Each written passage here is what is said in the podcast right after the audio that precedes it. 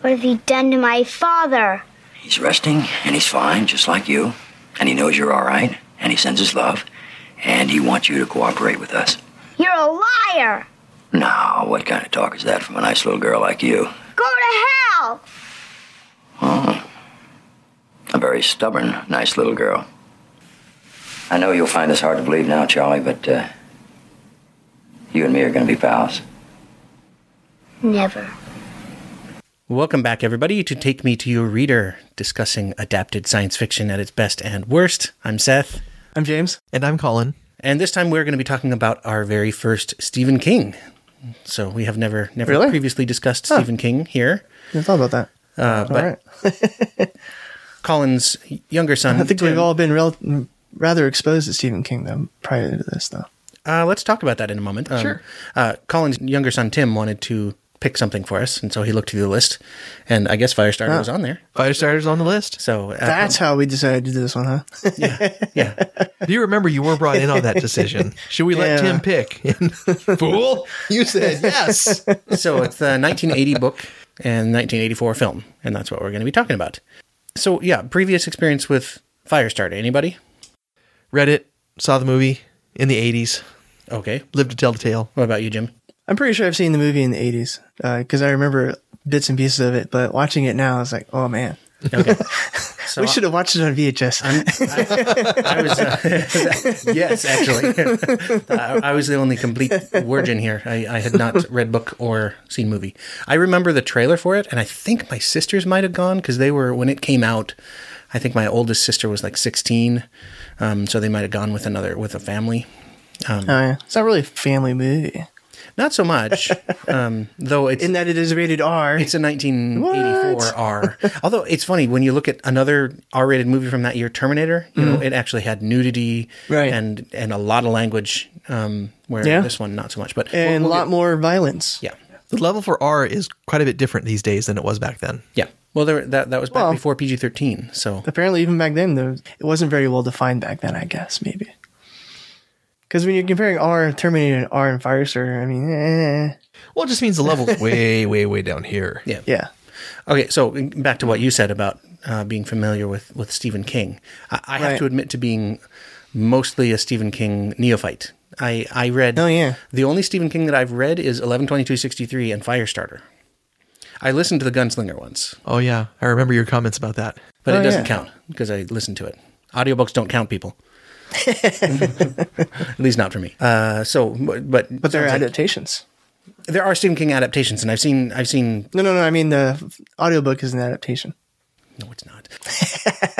Yes, it is. I, I can I can dig up the audio of us arguing about that. Same story, new media. Yeah, I'm pretty sure we've had this argument before and on air. yeah. If yeah, okay, I will. I will say to to whatever extent they are adapted, it's very very little. Um, since it's exactly the same words, just, Right. Just performed. So Yeah. whatever performance can be brought to it, Right. And there's some transformation that can can take place there, right? Because if you just like have your Kindle read it to you, that's not going to be the same experience as having a good True, Actor. a voice actor. Yeah. Exactly. yeah. But James, what's your experience with Mr. King? Um, probably more watching than reading, but I've read the well. no, Actually, that's not true because I read the entire Dark Tower series. That's a lot of books. And then I and then he had this little anthology series that I read too. I Colin knows the name of it. What was it? Four past midnight. Nope. Try again. Skeleton crew. That's it. Skeleton Crew. Uh, Thank Skeleton you. crew. Long time ago when I was a kid, I think. Uh, All right. Yeah. No, see, I was told that reading Stephen King could possibly get me demon possessed. That's the kind of church. I went Ah, nice. to. So, yeah. Um, Yeah. I was told that the only way he could be pro- so prolific was the fact that he had sold his soul to the devil Oh, brilliant. or was demon possessed or both. right. And I'm pretty sure I've seen Pet Sematary like a million times because it was always on TNT back in the day, like in the 90s, I think. Hmm. It was always on TNT. yeah, Anthony Daniels. What's not to like? yeah. So I've seen that a bunch of times. I've seen a bunch of other Stephen King movies too. Nice. And what about you, Colin? Have you have you dabbled in, in Stephen King before? Fortunately for you two guys, I think I've got most of Stephen King's books pretty much wrapped up. Right. I don't know that I've read all the short story anthologies, Mm-hmm.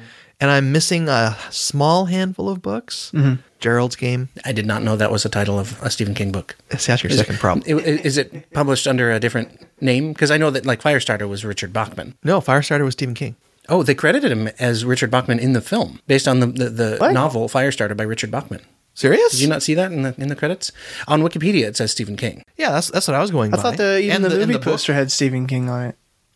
Like it's the, the it's movie. possible, but but in the, The in- title- in, the actual title credits, it's Really? yeah Richard Bachman. Huh, interesting. I wonder if he was.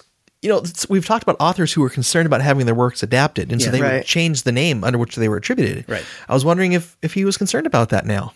Possible, and we'll, we'll talk Yeah. about if we if we think he should have been uh, at some point. But, so you had not previously read this one, James, right? no. And Colin, you had ages ago. Yes. And now you read it twice in the last few weeks, just to make sure I was good and solid on it. It's not a small book. right? Just to just to shame me for how long it took me to read And it. to shame you, since I read this, I read Yes. both of our books way before you did. yeah, yeah. No, no. The ultimate shame is that I finished it before he did. That's and okay. Were you sober and did it? No. It's it's you, you, you know you should you should just bottle some of whatever you drink and call it uh, you know Ralston Reedfast elixir Right. or something. Speed reading elixir. yes. All Uh, right. So let's talk about the book then. Okay. 1980 it came out. And 1980 was a very good year. I was in second grade, first grade, somewhere Right. around there. James was born. Yes, that is correct. I was in fourth grade. All right. Yeah. So Firestarter. It's uh, Stranger Things. Oh my goodness, it's a it's a Right. lot of things. Let me see if I can give it a, a quick summary. Yeah, there we go. Okay. There is a government experiment run by a um, clandestine government organization Called the shop. called the Shop, and the result of that is that two people from the experiment fall in love and have a daughter. And it turns out that through the experiment, that the mom and the dad were gifted light level of, of psychic powers, Mm-hmm. mental domination, and telekinesis and telepathy. and some telepathy, but their daughter had large levels of very strong psychic powers. Right. Right. And kind of a grab bag of them too. D- Depending on which source we're talking about. Yes. Right. Yeah. We're talking about the book. Yeah, I guess the the movie was a little different for Andy as well. It was still mental domination. Yeah, but it, it looked like well, we can get to it when we get to the movie. I Yeah, guess. yeah, let's do that. yeah. Yeah, so Andy's Andy's power is pretty in the book. The dad um, is pretty extensive. It's just it takes a toll on him. Oh, yeah. right. And I thought that was an interesting angle on things. The idea that maybe having powers is a blessing and a curse. You know, it'd be nice to be able to get people to do what you want them to do. Mm-hmm. Um, but if it causes little micro aneurysms or what something, cost? then In your brain. yeah, that wouldn't be great.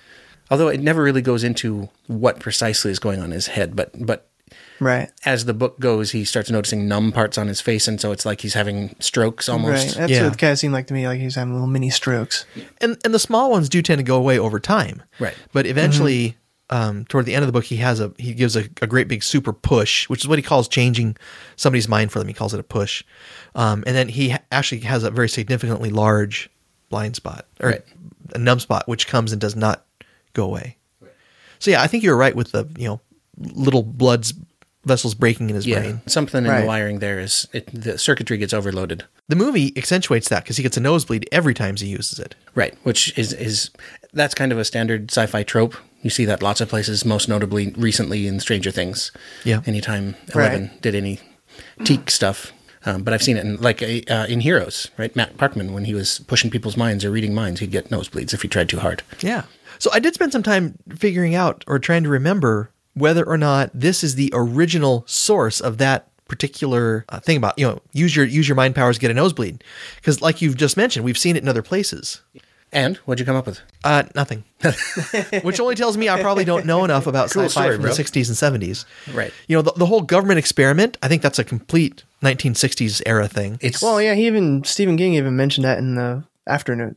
that there were definitely ex- experiments about trying to Right, bring out right. psychic He, was, he powers. he talked notably about yeah, Russian and American black ops programs that were trying to, or went I mean, went even all the way back to Nazi programs Hmm. that were trying to um, establish some sort of psychic powers, and they s- the, the Nazis experimented a lot on twins, trying to establish psychic links between twins, to- right. Telepathic links, I should say. Which I thought was interesting. Yeah, I thought it, it was fascinating after, you know, Andy and charlie no, the mom. vicky Vicky, Vicky, yeah.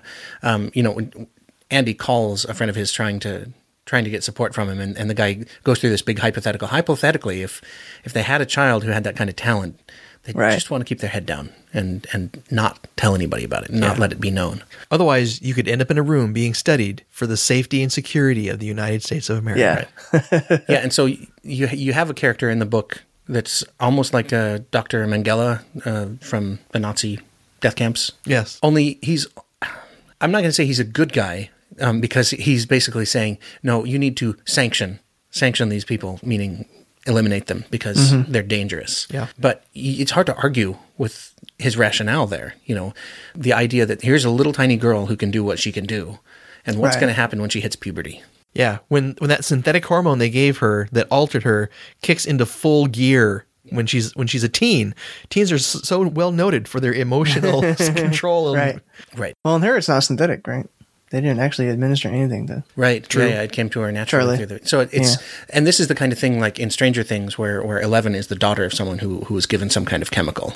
Yeah. Uh, Um, I was I was noting I was mentioning to Colin that um, Fringe. Did you ever watch Fringe, James? Yes. They have something similar because Olivia Right. had been treated with cortexafan. Yeah. Um, way back in the day, and there's there's I remember there's one scene where you see like a video clip or a, or a photo of young Olivia in a room, and all the walls are blackened. So Whoa. I liked Fringe. That was a good show. Why don't we talk about the characters in the book? Okay. Well, you we've kind of talked through them. There's Andy McGee who's the father, Mm-hmm. and he is the sole sur- the sole free survivor of the Lot Six experiment. Right. Um, his wife was Vicky. Vicky was killed Wait, by what the about shop. the guy in L.A.? That's why I said free one. Oh, Wait, what guy in California? the guy he was talking to though, that lived in California still. He was he was part of the experiment. He was? Yeah. Oh, They, well- they thought he fizzled out. Yeah. Oh, okay. So we don't actually know. They thought if this is how he's kind of just left alone. I don't know. Was he actually in prison or something? Oh yeah, he did go to prison. That's right. Yeah. He was Yeah. sequestered by the shop, I think. Right. But they kind of just leave him alone because he doesn't display any powers. They think he's tipped over. Yeah. It probably like would have been like what would have happened to Andy if he had gone to Maui, I suppose. Yeah, I always wondered if he was really going to go to Maui, if he was going to be like last season's winners in The Running Man, Right. Whitman, Price, and Haddad, which which we just watched, and we should totally do The Running Man. It's it's it's adapted, and uh, and my son loved that movie. and Stellar. And you've never read it. I've never read it. No. So The Running Man is a Bachman book. Yeah. and uh, it is significantly different, which will make great conversation fodder for the I- three of us. I think book versus movie. I think uh, the Margot's covered it. Um, I could be mistaken, but they've done a lot of Stephen King. Maybe it was one of the they've done like um, Margot D has done like special episodes where she'll have somebody else on Hmm. to talk about Stephen King quite a bit. So maybe that was one of those. Uh, but we're not talking about the Running Man. We're talking about Firestarter. Yeah. So let's talk about the shop. You have Cap, who's who's kind of the.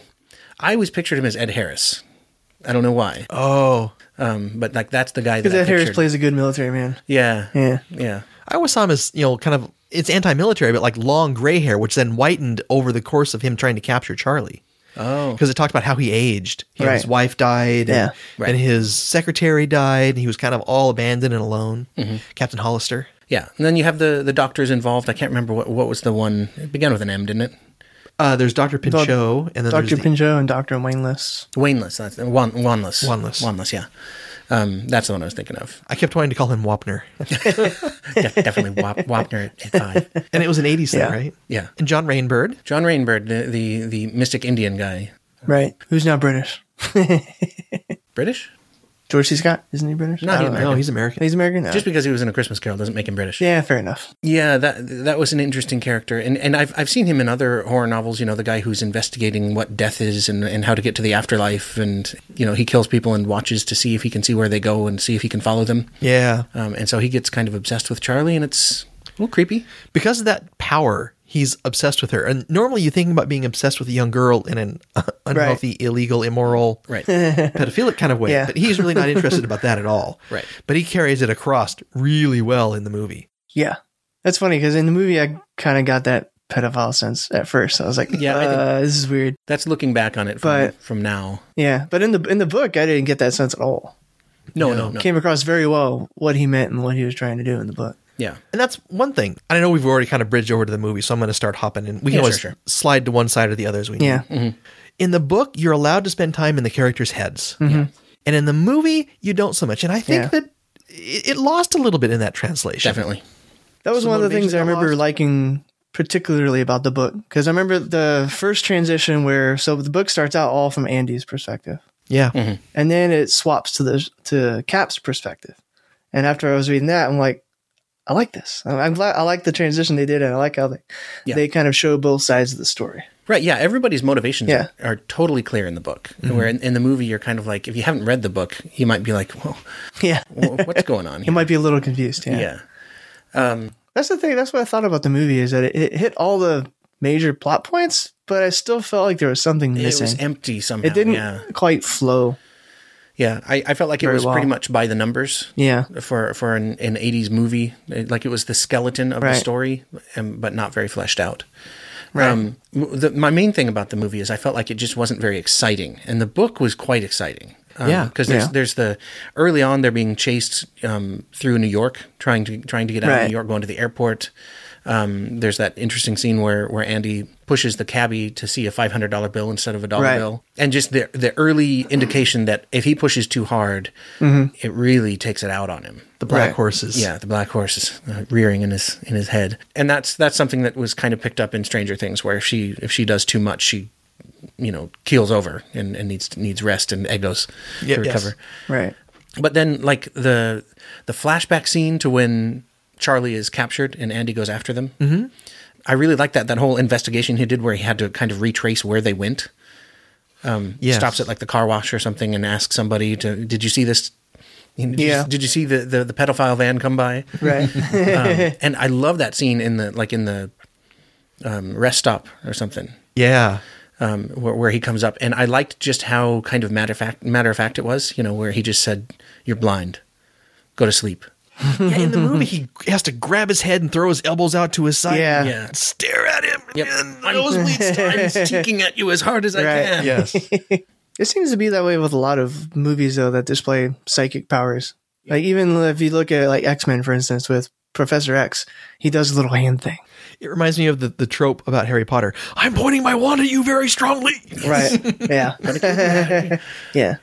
Yeah, I think that's that's one of the tough things about translating But, yeah. mental powers to the screen. In a book, Right. it works perfectly because you know what's going on. Right. Um, but and there's something understated about how how kind of calm he was and how there was no big flourish.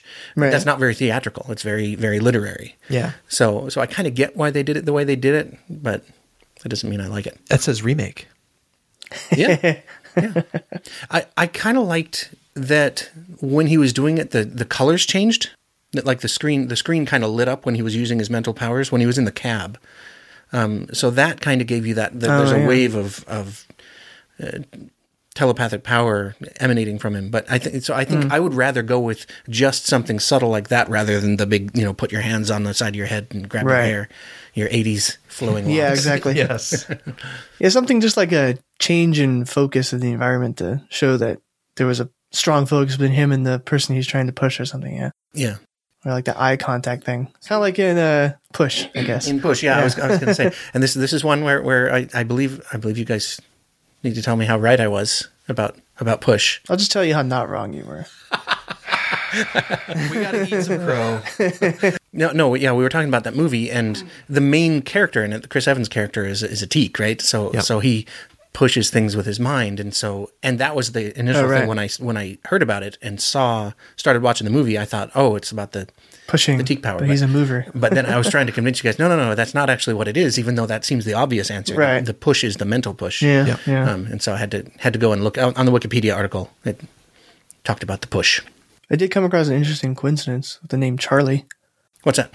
So you got Charles Xavier, Charlie X, Yes. and then that Star Trek episode, Charlie X. Have you, you remember that? Oh, Yes. And now Charlie McGee. Th- that was Ron Howard's brother, right? the creep, creepy little kid with the no. No, you're thinking of the Corbomite maneuver. Yes, yes, I am. Yeah. Yes. And so, yeah, this is Charlie X. This is the young teenager that's given superpowers, and he develops the hots for Yeoman Rand. Right. Uh, and his thing is, is he, he rolls his eyes back up in his head, yeah. which the- was creepy the screen, as all The get screen out. blacks out, focuses on his face, and his eyes roll up into his head, and you like, yeah. And you get makes things dramatic disappear movies. and melt. Yeah. yeah.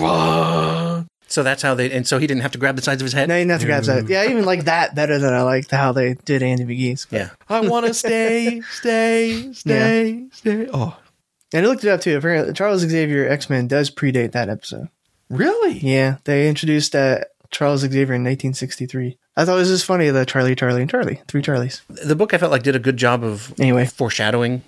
You know where, where it said you know the events that preceded the, all the loss of life on that night. You know uh, were precipitated by a storm or something. You know, Yes. and or first Oh, yeah. heralded by a storm. And it's a pretty effective scene when the, the lights go out and John Rainbird has tried he he's going to ingratiate himself to the girl by posing as an orderly and somehow developing a relationship with her and trying to get her to start cooperating with the shop. Right. So the shop has captured Charlie and Andy at that point. Yeah. And now they're trying to make her work because they need a way to validate their program to say, yes, we want to do more lot six work.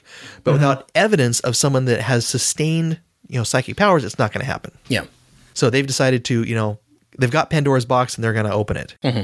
Well, yeah, and, and there's a strong mental block there because Andy had told Charlie for a long time since she was really little, bad. it's a bad thing. It's a bad thing. Yeah. And like Dr. Wanless said, you know, what what do you do with, with a teething child or you Mm-hmm. know a child who, who doesn't want to go to bed? You know, who can who can set the crib on fire? Who can set you on fire? Yeah, that'd Yeah. be terrifying, right? yeah. And then what do you do when the one person in her life that's controlled all that gets taken away? Mm-hmm. And so that tells that's one of the great things about John Rainbird as a villain is you know he he's thinking ahead about all this stuff. And while he's kind of creepy, he he knows if I can replace her dad, Mm-hmm. I get the I get the control, and then I get what I want. Right. And that is something that he turns around to teach Charlie later on after they become friends. After he pretends to be scared in the dark after the power goes out, and they establish that relationship. And yeah. Yeah, John John Rainbird is a interesting He's a great like actor though, I suppose. George C. Scott. No, no, no, no, no. he's The, talking the about- character himself, like to be able to manipulate the way he does, like change, literally change his character, like in the book. Mm-hmm. You know, Yeah, going, yeah. going from this crazy assassin to Well, it was improv little too, right? The- the- orderly.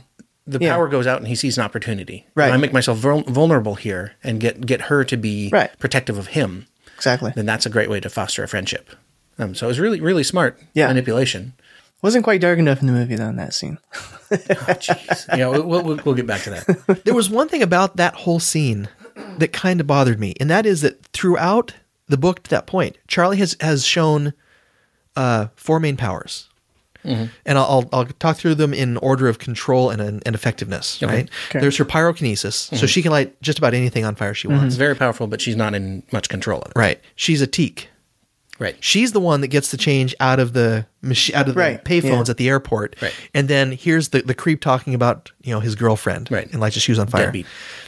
she's a precog, right? And then she also seems to be telepathic. In what way? Uh, she knew what they were thinking, so uh, a precog would know what they were doing. And I, I'm making that dis- that distinction arbitrarily.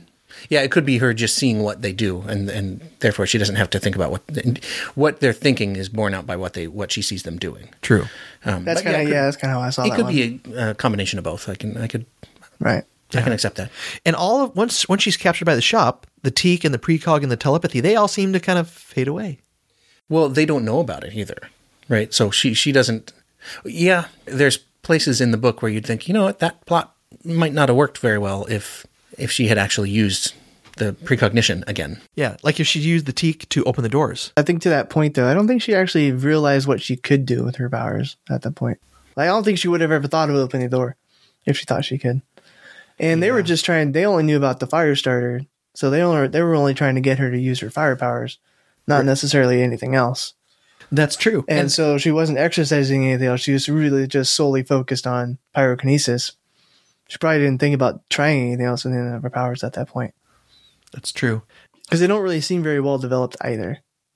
No, Oh, they're not. Yeah, I get the impression they're a little more instinctual, um, at least the precog stuff. But but yeah. Yeah. it is a little convenient that that all of a sudden that goes away when at key moments. I mean, she does she does have an insight to John Rainbird. Like she sees the way he smiles at her one time, um, and and thinks there's something not right about that smile. But and it, she kind of flashes back to that when she finally realizes that he's betrayed her. Yes. And I kind of got the sense that her telekinesis was tied to her pyrokinesis in a way. That she uses the telekinesis and that soldier's shoes light on fire So- yeah, so other inadvertently. things come out. Right. yeah, I I so was she has a hard time, you know, s- using one without s- dragging in the other for some reason. Yeah, I think I think maybe using any of her powers make the Yeah. other ones possibly come out because I got more the impression that she Right. was she was pissed off at that guy in some way, and so while she was using the telekinesis, it also kind of the I got that from monster the came movie, but not Yes. so much in the book, I think. well the book does a good job of talking about how the like the pyrokinesis is a, like a different part of her that she has a hard time controlling. It's almost like a different personality. yeah, it comes out, and she tries to put it away. So in the book, she's teeking the payphones to get the, the Right. change out, and he's in the adjacent booth talking to somebody on the phone. In the movie, they bring it right out to the forefront. Yeah. Andy's the one doing the teeking, and she's witnessing this guy you know, Trying to blow off a pregnant girl. trying to blow off Right. his pregnant girl, and she gets mad at him. Her hair lifts up because they turn on the fans inside the airport, and then all of a sudden his shoes start smoking. Yeah. Eh, but I think he's got the best one-liner in the entire movie. Oh, after he jumps into the toilet? Mind if I put my shoes out first? That was funny. That was a pretty nice move too. When it when when, when he you know Right. went in and jumped into the stalls like he had rehearsed that move. It was very smooth and practiced. Yes. Yeah. Because you got to be careful jumping into a toilet bowl. I mean, you could first of all you could be transported That's into true. the Ministry of Magic immediately. Yes. yes. you get an inverse swirly. the other thing that kind of bothers me just about the whole idea is yes, we want to know that she can light fires. But tactically speaking, you're training her control and selectivity. Mm-hmm. And and also, right, uh, she knows how, she learns how to challenge herself. You're creating a weapon from someone that you know is unstable.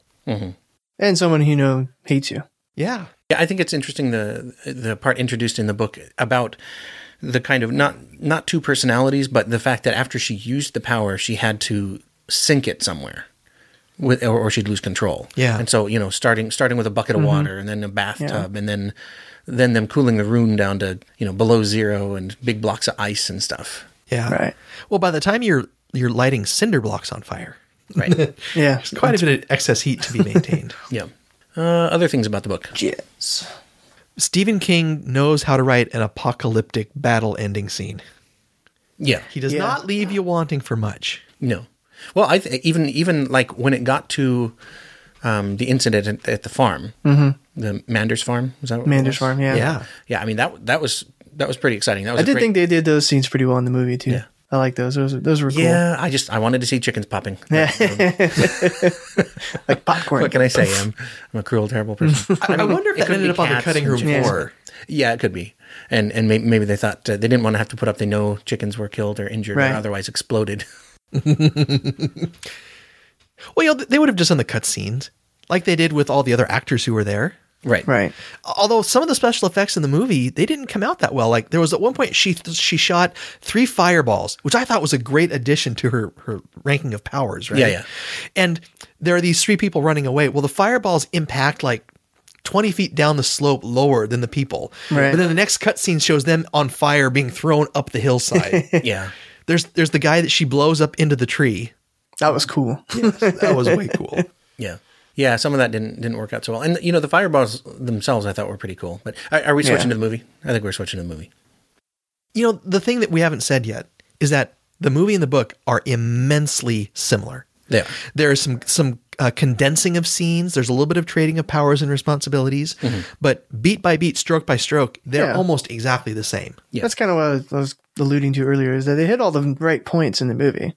yeah, it's largely faithful Yeah. adaptation. Just didn't flow that well. Yeah. Well, so I, I guess um, overall thoughts on the book. I usually we do that at the, at the top, I guess, but but I really enjoyed the book. I thought I thought uh, Yeah, I like the Stephen book. King can write a book. Yeah, Yeah. Definitely.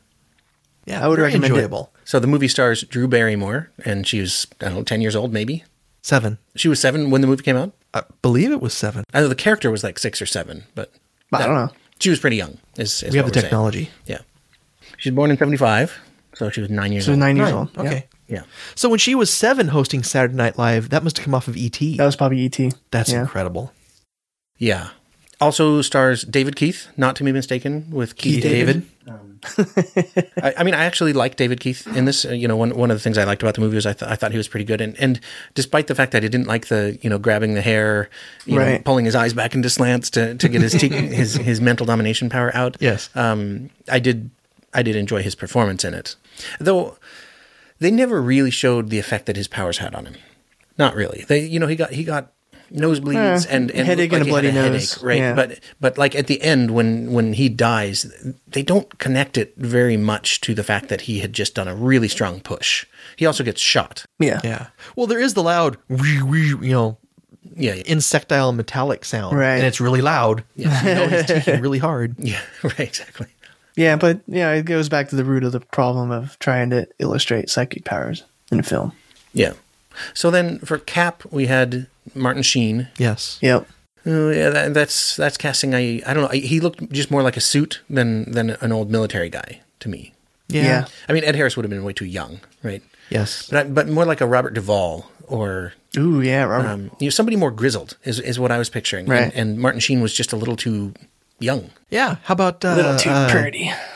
Carradine? David David Carradine. Carradine? No, no, his father. Keith. Oh, No. Uh, gosh, he's been in so many sci-fi things. really? Yeah. Like what? He was the Dowd in Star Trek: The Next Generation. oh, love that guy. He was in an episode of The Twilight Zone, uh, uh, which wasn't necessarily sci-fi, but it was definitely horrific. Yeah. Hmm. Where he plays the owner owner of a casino who wants to gamble, and he wants to gamble the casino, but the- Right. the, debt he wants from the other side are digits of fingers. Nice. yes, John Carradine. John Carradine. Yeah, I could definitely see that. Um, or or somebody like um, Max von Sydow. Yeah. Um, you know that kind of a character, like like the character that he played in Minority Report. That's that's Hmm. what I picture. Yes. Um, somebody who's close to retirement or something like that. Where Martin, Martin Sheen was just a little too. I think they wanted a little more excitement, and he he definitely had some energy. Um, like in the scene where he's Right. just freaking out about the fact that they got the actual pyrokinesis on tape Yes. right. But you know, and that's in that beautiful computer room with all the blinky lights Yes. I do like the blinky lights from the That was pretty computer. of all the 80s computer rooms I've ever seen. That was the 80th. There's a there's a fragility to his character that got lost in the movie though. Yeah. You know, and he doesn't have a, a huge emotional range because Hmm. he ends up in the book he's terrified of John Rainbird. You know, it, it's you, and that lets Right. you know right away. All right, John Rainbird is not a Everybody's normal terrified of that guy. person. Right.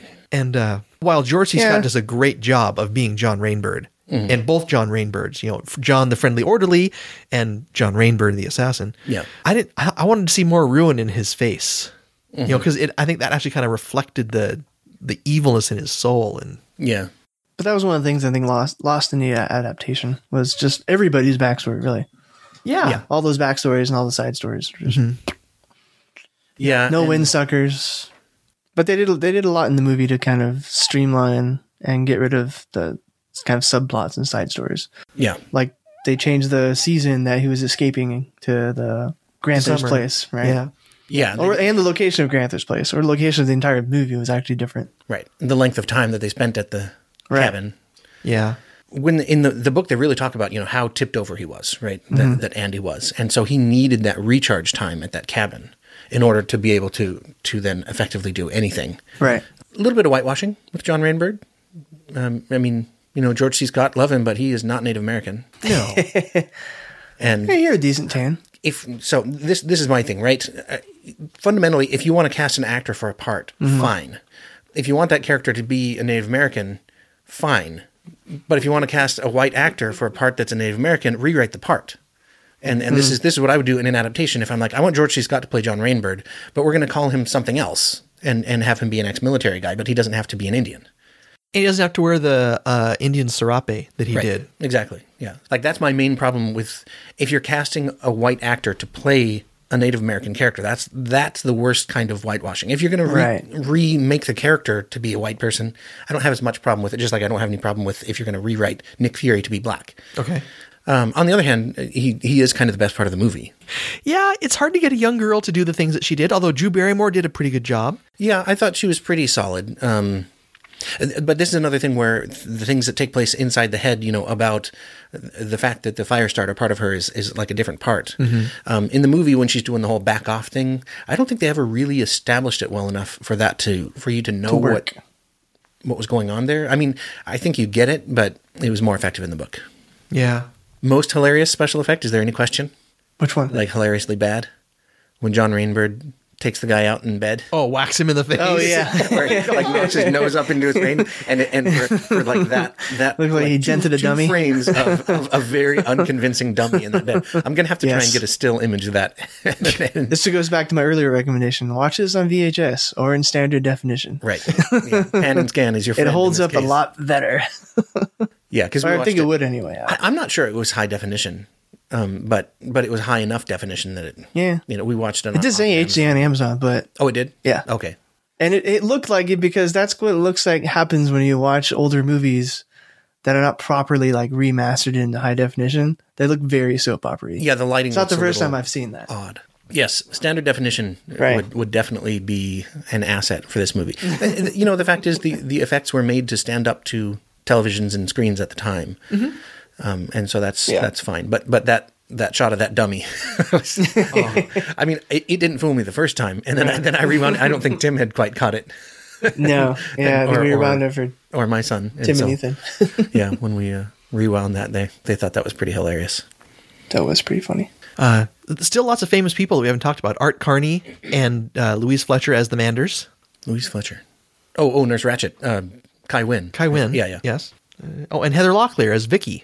Yes. Right. Heather Locklear with her hair f- feathered to within an inch of its life. It was very 80s. that was pretty fly. Yeah. Pretty fly for a white guy. And I, I liked how they did the they kind of sped up the whole falling in love part, which which lost the part where they go back and try and see whether or not they had hallucinated all the people dying. Right. And the you know they they I like the fact that you know you know I you know I like an adaptation take some risks, but I also like some fidelity to the source, and so I like that they showed they at least hinted at the guy who'd torn his eyes out Yeah, from the book. yeah. He needed to leave his handprint on the s- rolling map, though, right? Yeah. Th- th- that's more of a Colin consideration. I like the nod to it. I don't. I don't need the whole thing. What else was there? Well, so the, my main complaint with the movie is I found it just a little boring.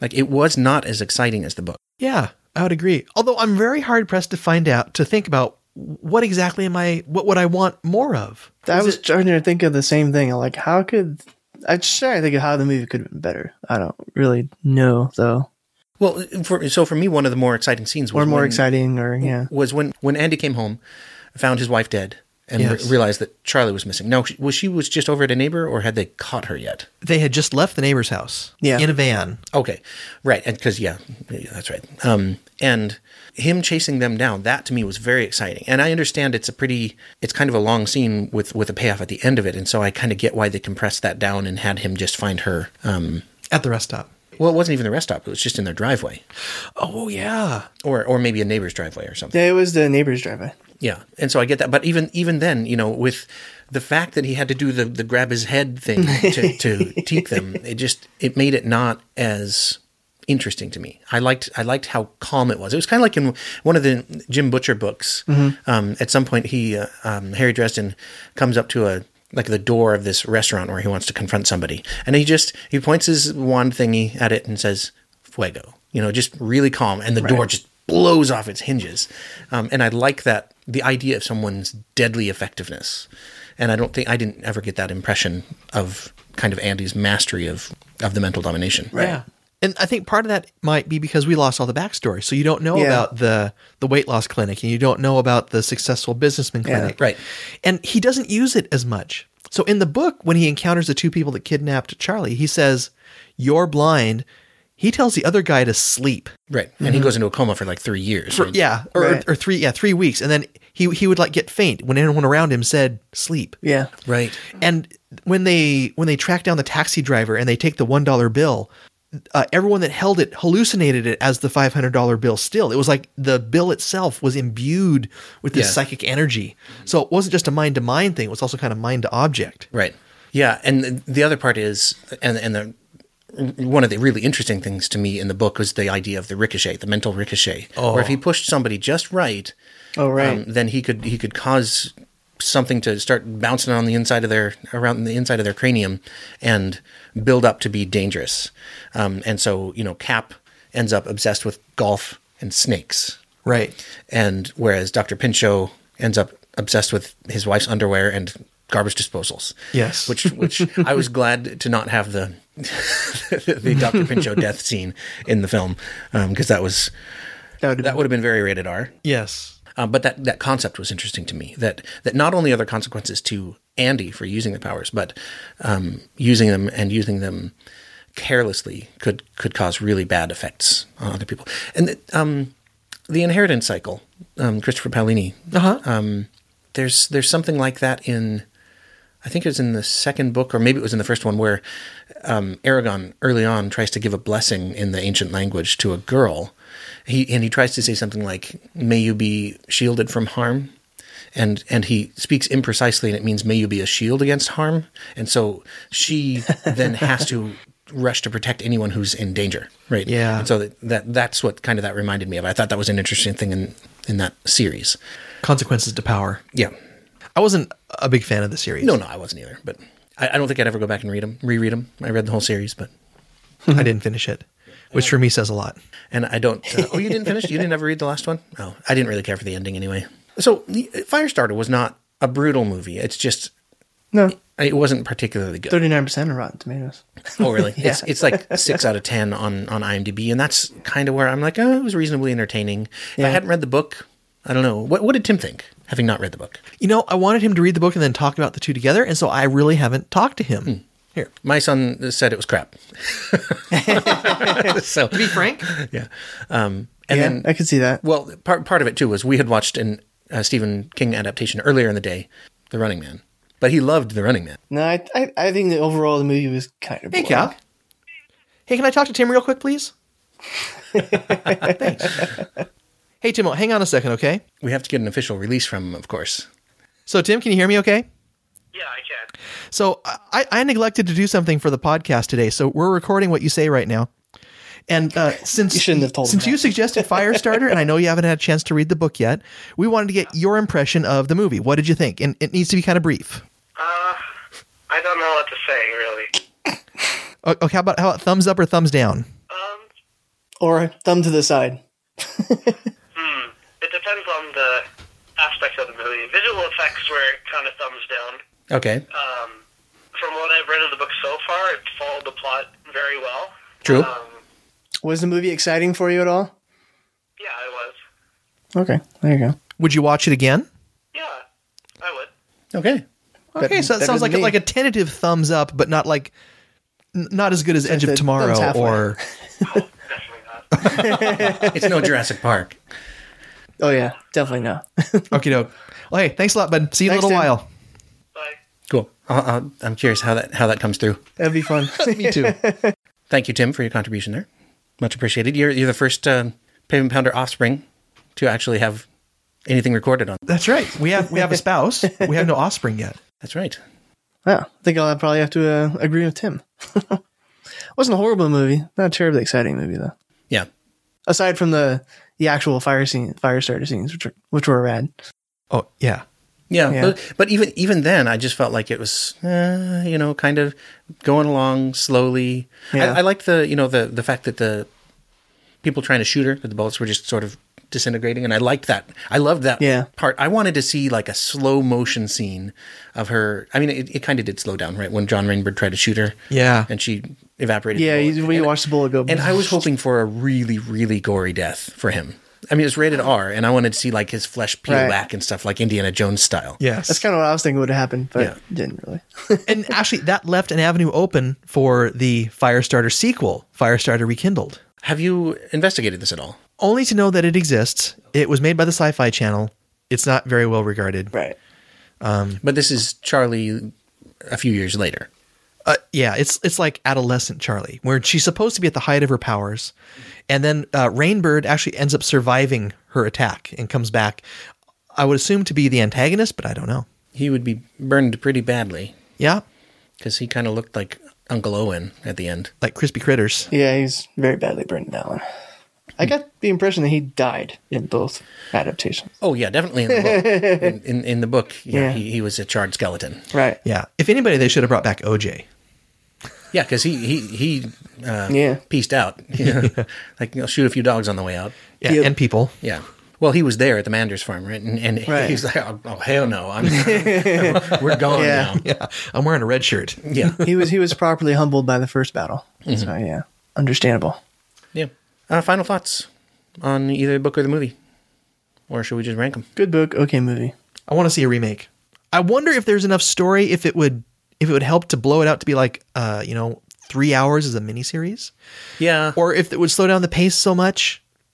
I don't know. With today's modern special effects, I think Right. you could kick butt on this movie. I mean, Jay McKinney on his Facebook page explodes things and has flames shooting out of things and Sure. it shouldn't be that expensive. Yeah. My my worry would be if you were try if you tried to remake this and make it any longer form, now it would be thought of as a ripoff of Stranger Things because they did a lot of that where they showed her in the what essentially was the shop, right? Yeah. um, trying to Yeah. trying to hone her abilities. Um, and and she has multiple abilities too, right? She she has the telekinesis and some level of telepathy as well, Yeah. um, and and some uh, technopathy actually. Yep, and she can flip to the un- to the uh, down under, Yeah. Or Oh, the upside down. I think if they did it Upside right, down, the upside yeah, down, yeah. I think they did it right. It wouldn't seem as being a rip off of that. It is. It's a vastly different story. Yeah, and Yeah, you it would is. you would advertise it as you know one of the sources of, in- of inspiration for Stranger Things, and Yeah. bring people back into it. Yeah. Yeah. Yeah. Uh, all right, rank them. So James, Book movie. Colin. BM.